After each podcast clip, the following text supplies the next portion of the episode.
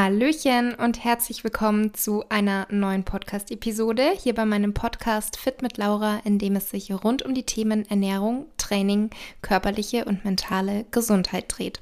Und heute dreht es sich um das Thema Ernährung und Training und zwar im Zusammenhang mit dem weiblichen Zyklus. Zunächst mal die Frage, warum ist es eigentlich wichtig, dass wir unsere Periode haben? Ohne Zyklus und ohne diese Hormonschwankungen wäre es doch viel einfacher. Aber es ist so, mit der monatlichen Periode signalisiert der Körper der Frau, dass alle Hormone im Einklang miteinander sind. Bleibt die Periode aus oder unterliegt starken Schwankungen oder auch starken Schmerzen, dann ist das sehr wahrscheinlich ein Signal, dass da etwas nicht stimmt in unserem Körper.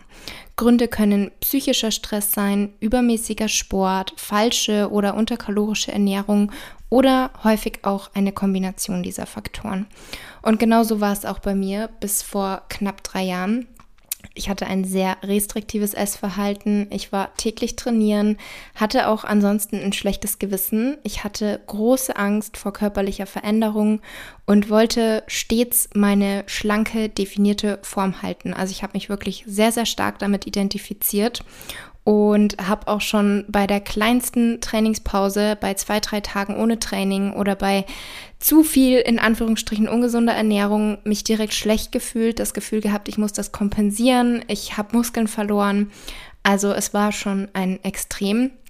Und so kam es dann auch, dass für knapp zwei Jahre meine Periode ausblieb. Es hat etwas gedauert, bis ich verstanden habe, welche gesundheitlichen Konsequenzen das Ganze haben kann und bis ich dann auch bereit war, aktiv etwas zu verändern und meinem Körper auch die Energie und die Ruhe zu geben, die er gebraucht hat. Also bis ich dann wirklich von diesen Zwängen loslassen konnte und bereit war zu sagen, die Gesundheit ist mir mehr wert, als jetzt irgendwie meine Form zu halten. Klingt einfacher, als es ist.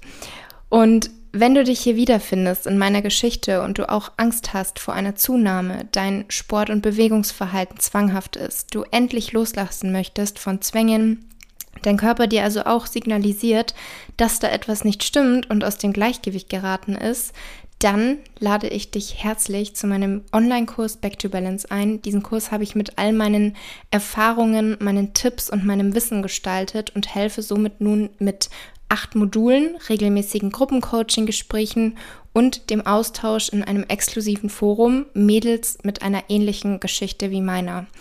Mehr Informationen findest du in der Beschreibung und du darfst mir natürlich aber auch jederzeit schreiben bei Fragen. Meine E-Mail und auch meinen Instagram-Account findest du auch in der Beschreibung. Und als kleines Special bei der Anmeldung zum Kurs erhältst du aktuell 180 Tage gratis Zugang zu meiner App dazu, wo du jede Menge Rezepte findest, auch Ernährungspläne, speziell auch zum Zunehmen, Tools für mehr Achtsamkeit, wissenschaftliche Artikel auch rund um dieses Thema, Pilates und Mobility Workouts und auch noch vieles, vieles mehr. Und nun kommen wir zu unserem heutigen Thema und zwar ob oder wie unser weiblicher Zyklus mit unserem Essverhalten zusammenhängt, mit dem Training, also was es da zu beachten gibt, ob es da was zu beachten gibt. Ähm, ich würde auf jeden Fall sagen, es ist ein sehr, sehr interessantes Thema. Es lohnt sich definitiv dran zu bleiben und deswegen starten wir jetzt auch rein.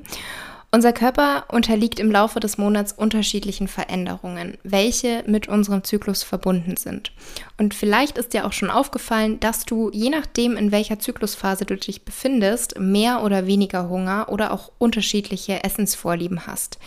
Hormonschwankungen wirken sich auf unser emotionales Befinden, unseren Appetit, unsere Denkprozesse und auch vieles mehr aus. Und mit der richtigen Ernährung können wir unseren Körper und unseren Hormonhaushalt und somit auch unsere körperliche und emotionale Gesundheit während dieser unterschiedlichen Phasen beeinflussen. Und im Allgemeinen möchte ich zu Beginn direkt sagen, ist natürlich der achtsame Umgang mit dem eigenen Zyklus, beziehungsweise generell eigentlich mit dem eigenen, mit dem eigenen Körper, mit der eigenen Gesundheit super wichtig für das eigene Wohlbefinden. Eine Info vorab, die Ergebnisse oder Empfehlungen, die ich jetzt in der heutigen Episode besprechen werde, lassen sich nicht auf Anwenderinnen jeglicher Form von hormoneller Empfängnisverhütung oder Frauen nach der Menopause anwenden.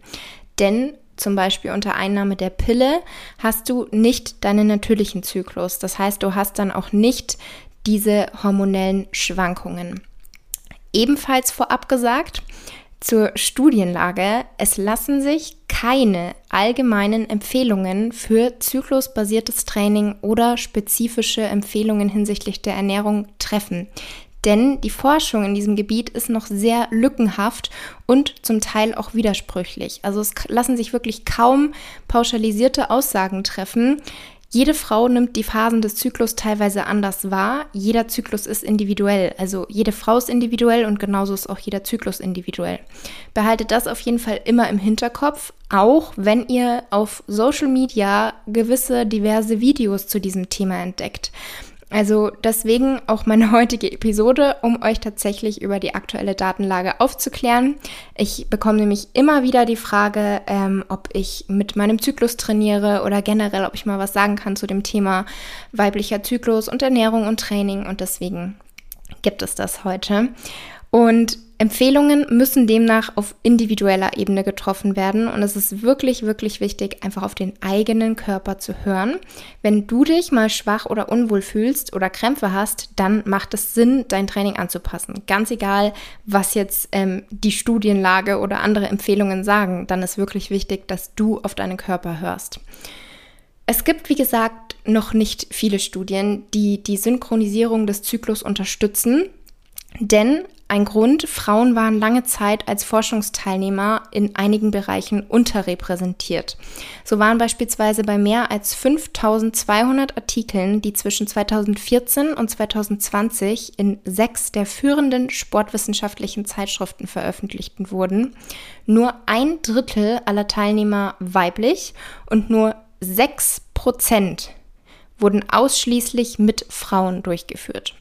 Und das, obwohl es wirklich durchaus wichtige physiologische Unterschiede zwischen den Geschlechtern gibt. Also einige Ergebnisse, die an Männern durchgeführt wurden, die lassen sich einfach nicht direkt auf die Frau übertragen. Es gibt dennoch zahlreiche Bücher oder auch Social-Media-Beiträge zu diesem Thema mit Empfehlungen. Jedoch basiert eben wirklich der Großteil dieser Empfehlungen auf einem sehr kleinen wissenschaftlichen Hintergrund weil eine Vielzahl von methodischen Unterschieden und die mangelnde Einhaltung der Leitlinien für die Menstruationsforschung erschweren auch nochmal eine zuverlässige Interpretation der vorhandenen Literatur. Dennoch kann das Ganze natürlich etwas sein, worauf ähm, Frauen bzw. was Frauen auf individueller Ebene in Betracht ziehen können. Also jede Frau kann natürlich da profi davon profitieren und aus meiner Sicht ist es auch für jede Frau wichtig, den Zyklus zu kennen, zu wissen, was da in welcher Phase im Körper passiert, das einfach im Hinterkopf zu haben und dann zu schauen, wie fühlt man sich denn selber, um dann vielleicht bei gewissen Symptomen, bei gewissen Beschwerden einfach Bescheid zu wissen, woran könnte das liegen, was kann ich jetzt machen, um da mein Wohlbefinden einfach zu unterstützen. Besonders natürlich Frauen, die unter PMS, also dem prämenstruellen Syndrom leiden. Und das sind ja leider einige, also vielen Fra viele Frauen betrifft das. Aber auf der gleichen Seite gibt es auch viele Frauen, denen nicht bewusst ist, dass die eigene Lebensweise und insbesondere auch die Ernährung einen großen Einfluss auf den Zyklus und mögliche Probleme haben kann. Also ganz, ganz viele Frauen leiden ja unter Unterleibsschmerzen, und ich persönlich habe auch, bevor ich meine Periode bekomme, ein, zwei Tage so ein bisschen Unterleibsziehen, aber überhaupt nicht so, dass ich sage, das beeinträchtigt mich irgendwie oder ich würde das als Schmerz wahrnehmen, sondern wirklich einfach so, dass ich merke, ah, okay, die Periode kündigt sich an, sie kommt. Aber es gibt eben auch sehr, sehr viele Frauen, die wirklich unter großen Schmerzen leiden oder auch Spannungen der Brust, Wassereinlagerungen, extreme Stimmungsschwankungen, hormonell bedingte Akne. Das kennen bestimmt auch einige, dass man dann so ein, zwei Pickel bekommt, bevor man die Periode bekommt. Krämpfe, ähm, das sind so ein paar Beschwerden und wie sehr man jetzt darunter leidet, das ist natürlich von Frau zu Frau individuell und kann sich auch von Zeit zu Zeit ändern. Und diese Beschwerden werden auch von Hormonen, von genetischen, also von der genetischen Veranlagung und anderen externen Einflüssen, wie zum Beispiel dem Alltagsverhalten, sehr stark beeinflusst. Je nachdem, wie unwohl du dich jetzt in welcher Phase fühlst, kannst du mit Hilfe deiner Ernährung und wichtigen Nährstoffen deinen Körper optimal versorgen und so die Beschwerden gegebenenfalls lindern oder sogar vermeiden. Und darauf werde ich eben auch in der heutigen Episode eingehen, generell eben auf so ein paar Punkte, Informationen und Tipps was eben dieses ganze Thema betrifft. Aber es ist auch sehr, sehr wichtig, dass wenn du wirklich unter starken Beschwerden leidest, dass du selbst mal eine Zeit lang deine Nährstoffaufnahme, Heißhunger, Hunger, Energielevel etc. notierst, also wirklich mal ein sehr detailliertes Ernährungstagebuch führst, um Muster zu erkennen und dann auch gezielt Anpassungen vornehmen kannst. Denn wie gesagt, pauschale Empfehlungen lassen sich immer sehr, sehr schwierig treffen das Thema muss individuell angegangen werden. Und natürlich wäre es einfacher, wenn man jetzt Tipp XY oder Pille XY hätte.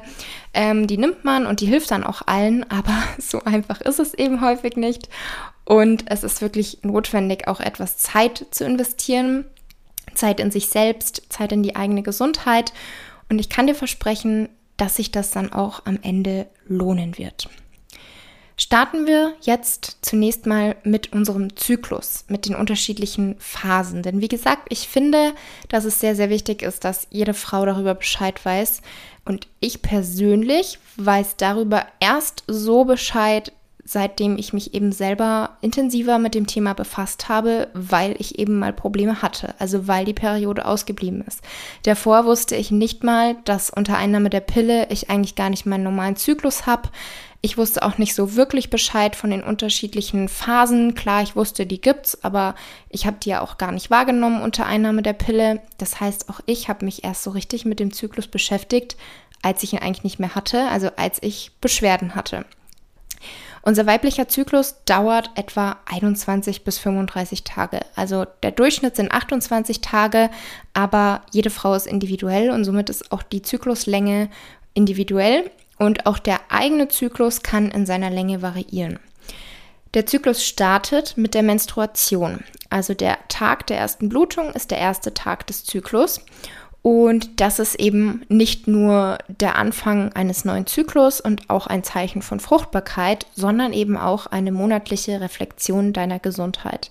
Also bei mir ist es tatsächlich so, seit 2019 habe ich meine Periode wieder und ich freue mich nach wie vor wenn ich sie bekomme. Also für mich ist es nach wie vor so ein Zeichen, okay, ich habe meinem Körper genug Energie gegeben, er fühlt sich sicher, es passt alles. Also für mich ist das wirklich so eine richtige Reflexion. Und wenn der Zyklus mal zu lang ist, ähm, dann mache ich direkt wirklich eine Selbstreflexion, okay, woran hat es vielleicht gelegen? Hatte ich extrem viel Stress?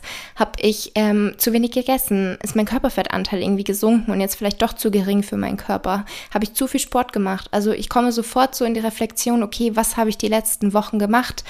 Woran könnte es liegen? Womit könnte es zusammenhängen? Also ich finde das auch einfach super wertvoll, dieses Wissen zu haben. Und die Periode dauert in der Regel zwei bis sieben Tage und ist gekennzeichnet durch die monatliche Blutung. Und während der Blutung reifen unter dem Einfluss von FSH, das ist das follikelstimulierende Hormon, im Ovar einige Follikel heran. Und mit zunehmender Größe produzieren diese dann immer mehr Östrogene. Einer dieser Follikel wird dann am Ende stimuliert und entwickelt sich zum reifen Follikel und die anderen Follikel sterben ab. Und am Ende der Follikelphase, also diese die erste Phase ist die Follikelphase und am Ende der Follikelphase ist die Östrogenkonzentration am höchsten. Am circa 12., 13. Tag kommt es dann zur Freisetzung des Eis aus dem reifen Follikel in den Eileiter. Und das ist dann der sogenannte Eisprung. Damit endet dann auch die Follikelphase und es geht weiter mit der Lutealphase. Der Rest des Follikels wandelt sich in einen sogenannten Gelbkörper um und dieser produziert Progesteron, damit sich die Gebärmutter für ein potenziell befruchtetes Ei vorbereiten kann. Und wenn es dann zu keiner Befruchtung kommt, dann geht dieser Gelbkörper zugrunde und die Progesteron- und Östrogenkonzentrationen fallen stark ab. Die Gebärmutterschleimhaut baut sich dementsprechend dann auch ab und dadurch kommt es dann zur Blutung und ein neuer Zyklus beginnt. Vereinfacht gesagt werden diese Phasen auch mit den vier Jahreszeiten verglichen. habt ihr vielleicht auch schon mal gehört, dass die Menstruation der Winter ist, die Follikelphase ist dann der Frühling, der Eisprung ist dann der Sommer und die Lutealphase ist dann der Herbst. Und üblicherweise wird eben unser Zyklus in diese zwei Phasen unterteilt, Follikelphase und anschließend die Lutealphase. Und innerhalb eines Zyklus gibt es jedoch, wie gerade erläutert, vier verschiedene Hormonbereiche. Also ich versuche nochmal zusammenzufassen. Wir haben die frühfollikuläre Phase. Da ist Östrogen und Progesteron niedrig. Dann haben wir die spätfollikuläre Phase, also kurz vor dem Eisprung. Da steigt Östrogen, das heißt, wir haben höheres Östrogen und nach wie vor niedriges Progesteron. Dann kommt die Ovulationsphase, also der Eisprung, mittleres Östrogen und niedriges Progesteron und dann in der Lutealphase weiterhin mittleres Östrogen und hohes Progesteron, weil Progesteron dann eben steigt, um den Körper auf eine mögliche Schwangerschaft vorzubereiten. Und am besten öffnet ihr euch einfach auch mal kurz ähm, bei Google ein Bild vom Zyklus. Da gibt es ja ganz viele Bilder, wo dann eben ähm, diese unterschiedlichen Phasen aufgezeichnet sind, auch mit einer Kurve der Hormone, also mit einer Östrogen- und einer Progesteronkurve, wo man dann einfach sieht, wann ist welches Hormon hoch, wann ist welches Hormon niedrig. Und mit diesen Hormonschwankungen schwankt natürlich auch unsere Energie und unsere Stimmung. Ich denke, viele, viele Frauen werden sofort wissen, was ich damit meine. Und da kann es, also wirklich Betonung auf kann, für manche Frauen sinnvoll sein, das Training gegebenenfalls anzupassen, also quasi mit dem Zyklus zu trainieren. Zum Beispiel, beziehungsweise nicht zum Beispiel, sondern starten wir wieder bei der Menstruation. Während der Menstruation fühlen sich manche Frauen weniger leistungsfähig, weniger energiegeladen und haben zum Teil auch starke Schmerzen oder andere Beschwerden.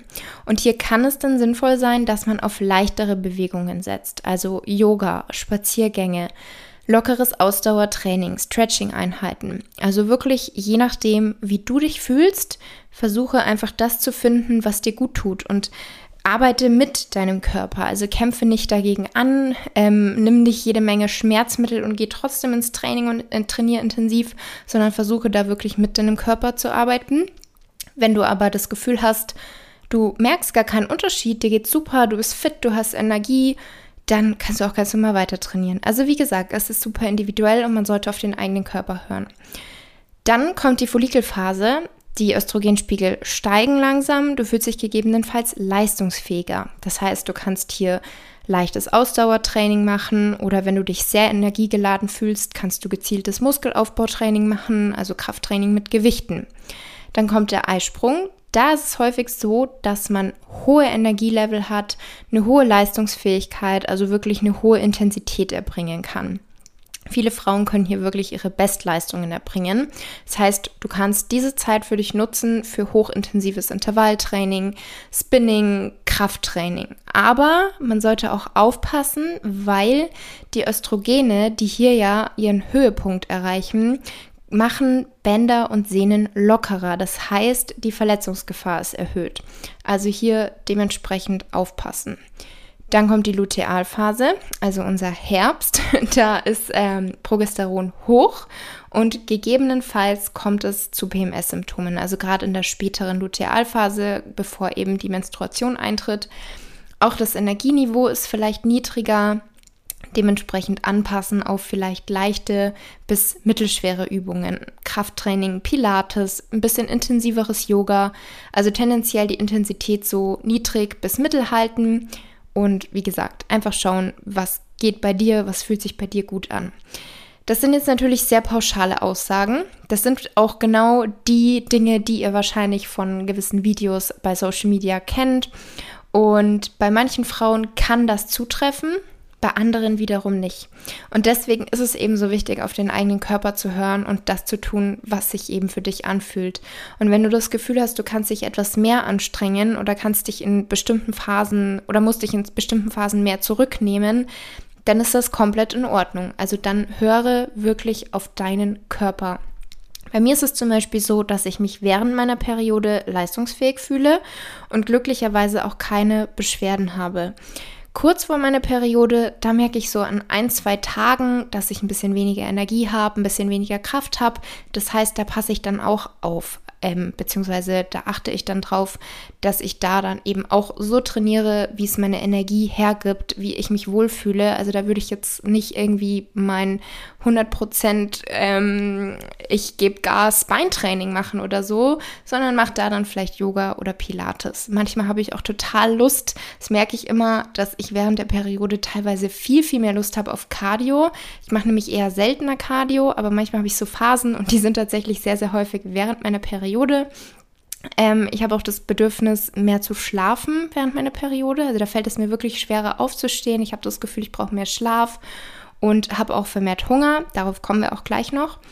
Und ja, es ist eben super wichtig, dass man weder Signale des Körpers ignoriert und noch sich irgendwas einredet, weil das war so ein bisschen meine Befürchtung, dass wenn man dann ähm, diese Informationen sieht oder hört oder liest, dass man sich so denkt, oh, ich habe bisher noch gar nichts wahrgenommen, ist das bei mir vielleicht auch so?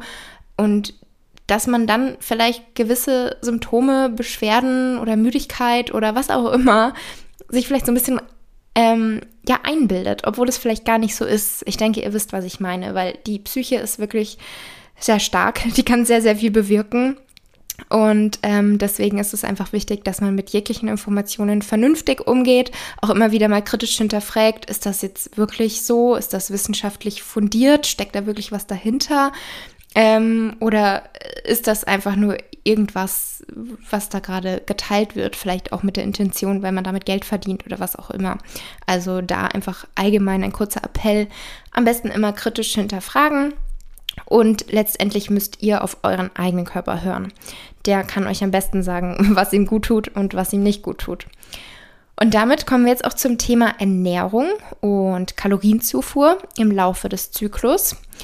Generell ist die Nahrungsaufnahme das Ergebnis einen, eines sehr komplexen Zusammenspiels aus sozialen, kulturellen umweltbedingten psychologischen und physiologischen Faktoren. Und es besteht auch kein eindeutiger Konsens über die Rolle, die der Menstruationszyklus in diesem Gesamtsystem spielen könnte.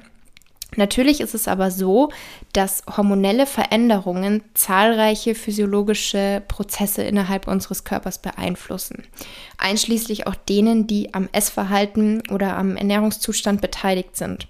Und unser Körper ist auch sehr, sehr clever darin, sich an Veränderungen der Stoffwechselrate anzupassen. Bisherige Daten zeigen, dass Progesteron den Appetit steigert, wohingegen Östrogen ihn unterdrückt. Und es wurde beobachtet, dass die Stoffwechselrate während der Lutealphase leicht erhöht ist, also in der Phase nach dem Eisprung, also diese zweite Zyklushälfte.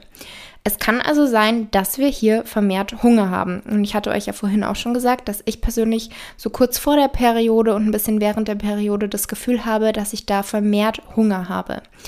Die Insulinsensitivität kann in der Lutealphase auch geringer sein, was bedeutet, dass die Körperzellen weniger auf Insulin ansprechen und wir daher größere Mengen davon benötigen, um den Blutzuckerspiegel zu senken.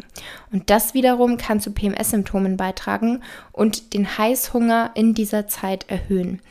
Bei den Aussagen, wie gesagt, wirklich Betonung auf kann, weil ich hatte euch ja von ähm, zu Beginn gesagt, dass die Datenlage eher gering oder zum Teil auch widersprüchlich sind, aber das waren eben so ein paar Daten, die da diese Ergebnisse gezeigt haben.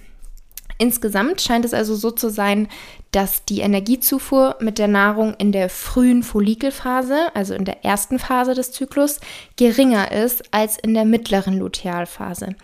Hier wurde auch ein Anstieg der Energieaufnahme von der Follikelphase zur Lutealphase zwischen 90 Kalorien pro Tag und 605 Kalorien pro Tag beobachtet, also eine sehr große Spanne mit diesem Unterschied, wobei in den Tagen vor und auch einschließlich während des Eisprungs ein zusätzlicher Rückgang zu verzeichnen ist.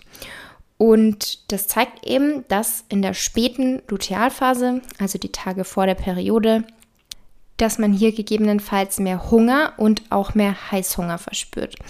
Ein Tipp an dieser Stelle, wenn du eine Diät machst, dann mach vielleicht während diesen Tagen, wenn es dir eben auch so geht, eine Diätpause, also einen Diet Break. Weil wenn du mehr Hunger hast, dann darfst du auch mehr essen.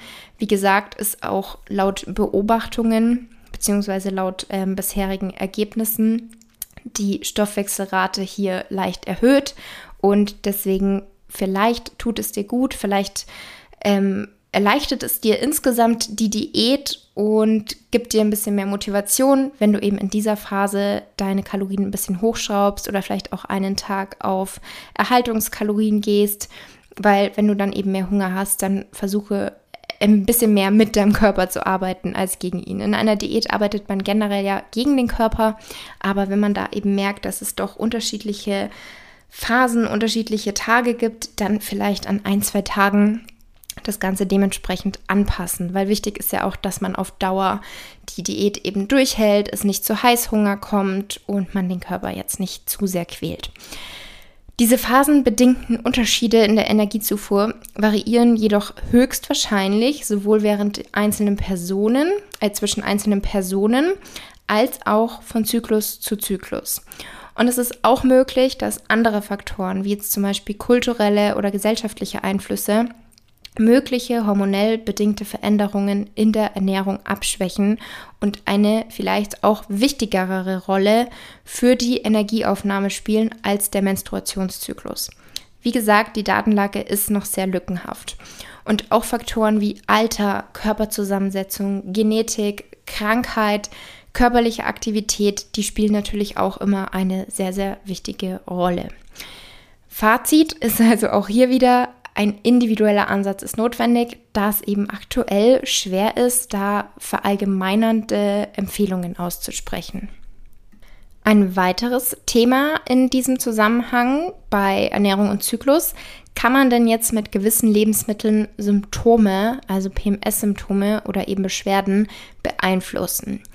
Die tatsächliche Wirkung von Lebensmitteln und Nährstoffen auf Frauen mit Menstruationsbeschwerden ist, wie schon gesagt, nicht ausreichend wissenschaftlich untersucht. Grundsätzlich wird natürlich empfohlen und ist auch meine Empfehlung, was ich euch immer wieder mitgebe, dass man sich eben nach einem gesunden Ernährungsmodell ernährt, bei dem frische und unverarbeitete Lebensmittel überwiegen und solche mit einem hohen Anteil an einfachen Kohlenhydraten, raffinierten Fetten, Salz, Alkohol oder auch stimulierenden Getränken vermieden werden.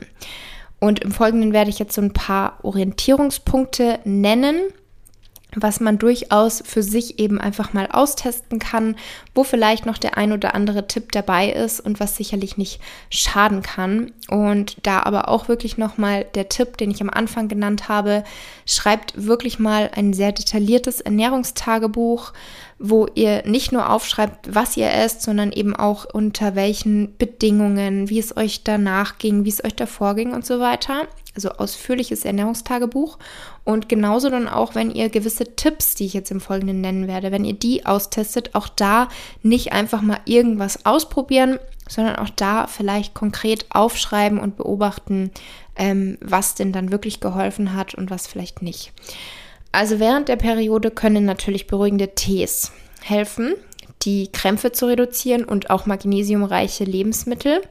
Bei Tee wirkt zum Beispiel Kamillentee sehr krampflösend und schmerzlindernd und magnesiumreiche Lebensmittel sind Mandelmehl, Sonnenblumenkerne, Kürbiskerne, Leinsamen und ebenfalls ein ja, Tipp in der Hinsicht, aber grundsätzlich auch einfach für eine ausgewogene Ernährung super wichtig, ist eine breite Auswahl an Kräutern und Gewürzen, denn sie enthalten zahlreiche entzündungshemmende und krampflösende Substanzen, die eben auch Muskelkrämpfe reduzieren können. Also Kamille, Fenchel, Zimt, Ingwer, Dill, Kreuzkümmel, Kurkuma, Anis, Petersilie. Also da wirklich so ein bisschen rumspielen, vielleicht ein paar neue Rezepte ausprobieren, wo ihr eben jede Menge Kräuter und Gewürze integriert. Da ist zum Beispiel die orientalische oder die indische Küche ähm, super, weil da natürlich immer jede Menge Gewürze genommen werden. Und außerdem verlieren wir ja während unserer Menstruation auch Blut und somit auch Eisen. Besonders Frauen leiden ja häufig unter Eisenmangel und deswegen kann es sinnvoll sein, auch gerade in dieser Phase und auch vor der Menstruation auf eine eisenreiche Ernährung zu achten.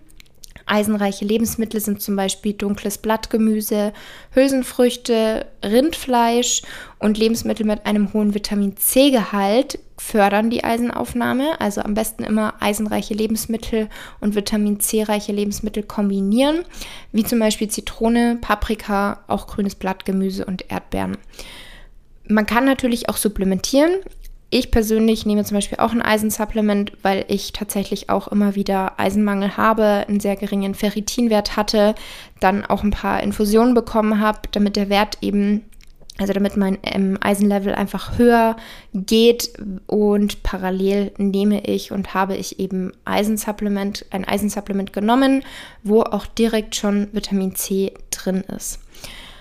Dann solltest du Zucker, Alkohol und Koffein insbesondere während der Menstruation meiden. Also Koffein ist vielleicht auch so das, was vielen auch sehr, sehr schwer fällt. Zucker fällt auch sehr vielen schwer, aber es ist vielleicht mal ein Versuch wert. Also vielleicht nicht gleich alles streichen, wenn jetzt alle drei ähm, der genannten Lebensmittel Teil deiner Ernährung sind. Versuch es einfach mal mit einem, damit du auch weißt, woran es eben liegt aber es kann definitiv ein Versuch wert sein und wie gesagt, insbesondere während der Menstruation einfach mal versuchen, das dann zu meiden. Alkohol kann nämlich PMS-Symptome fördern.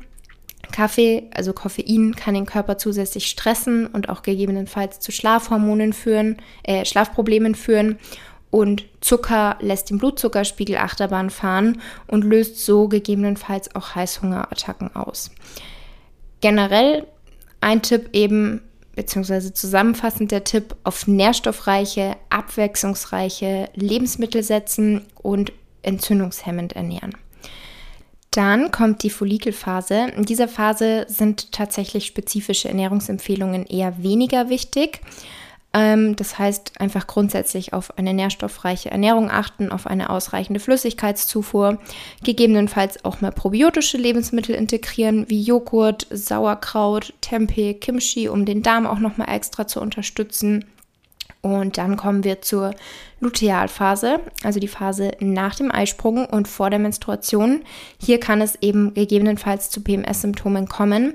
Und unterstützend können da zum Beispiel Lebensmittel sein, die Serotonin produzieren, wie zum Beispiel grünes Blattgemüse, Quinoa und Buchweizen. Grundsätzlich sind natürlich viel Obst, Gemüse und Ballaststoffe super wichtig. Ballaststoffe können Heißhunger vermeiden und zur Stabilisierung deines Blutzuckerspiegels, deiner Stimmung und auch deines Energieniveaus beitragen.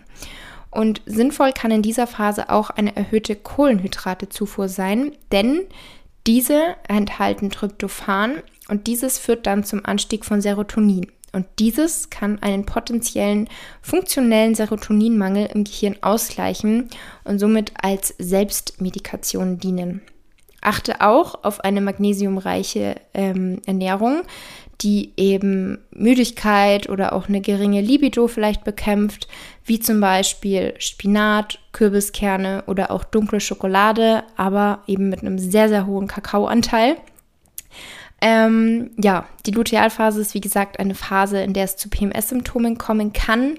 Somit solltest du hier besonders auf eine ausgewogene, nährstoffreiche Ernährung achten und alle Lebensmittel meiden, die eben Unwohlsein oder auch Krämpfe auslösen können, wie zum Beispiel, wie ich schon genannt hatte, Koffein, Zucker, Alkohol oder auch ungesättigt, äh, ungesunde Fette, also sehr verarbeitete Lebensmittel da vielleicht wirklich vermeiden ähm, vor allem auch Kaffee und Training auf nüchternen Magen vermeiden, denn auch das lässt Stress entstehen, kann dann wiederum auch zu Heißhunger, zu Unwohlsein oder auch zu stärkeren PMS-Symptomen führen.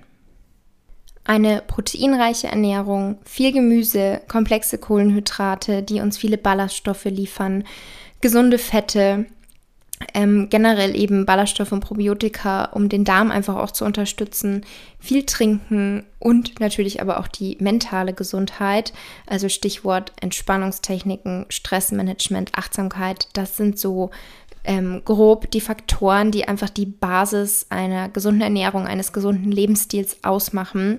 Ich sage ja auch ganz oft, es ist auch nicht nur wichtig, was wir essen, also Protein, Gemüse, Ballaststoffe, gesunde Fette, sondern auch wie wir essen. Also auch das Thema Achtsamkeit, wie gesagt, spielt eine ganz, ganz große Rolle.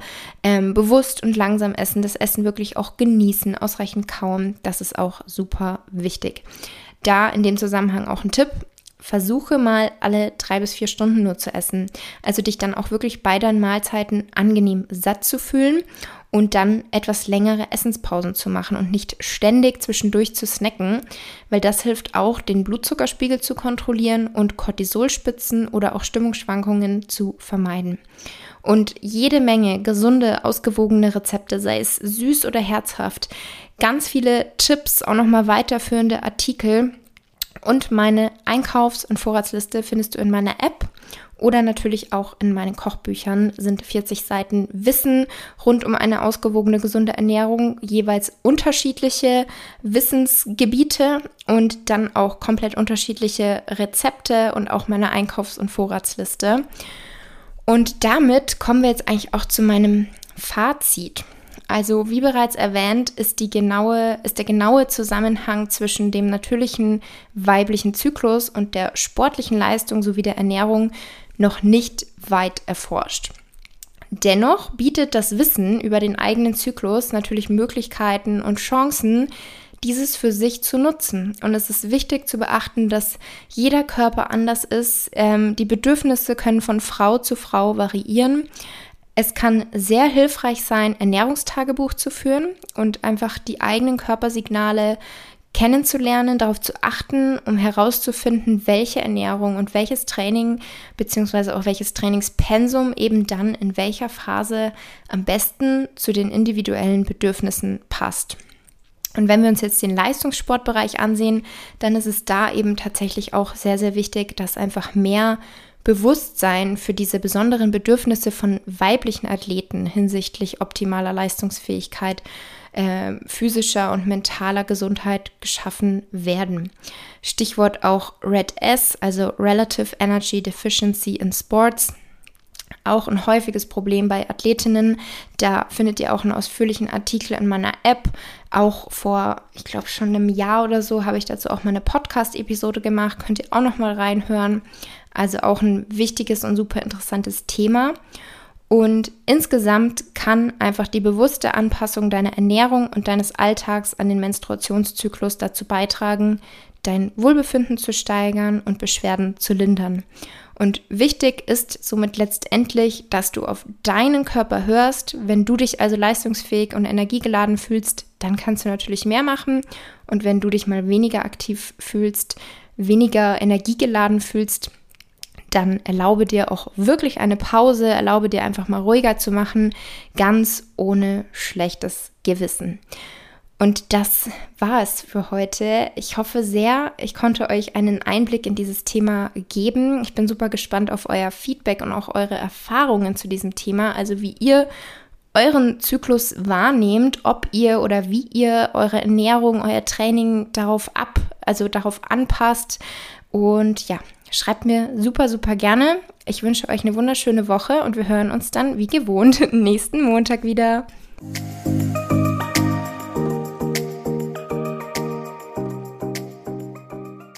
Vielen Dank, dass du dir die Zeit genommen hast für diese Podcast-Episode. Ich hoffe, du konntest etwas für dich mitnehmen. Wenn sie dir gefallen hat, dann teile sie gerne mit Freunden, Bekannten und deiner Familie, die ebenfalls von den Informationen und Tipps profitieren könnten. Über eine Bewertung und einen Kommentar bei Spotify oder Apple Podcasts würde ich mich riesig freuen. Das wäre für meinen Podcast und für mich eine tolle Unterstützung. Ich wünsche dir jetzt noch eine wundervolle Restwoche und wir hören uns wie gewohnt nächsten Montag wieder.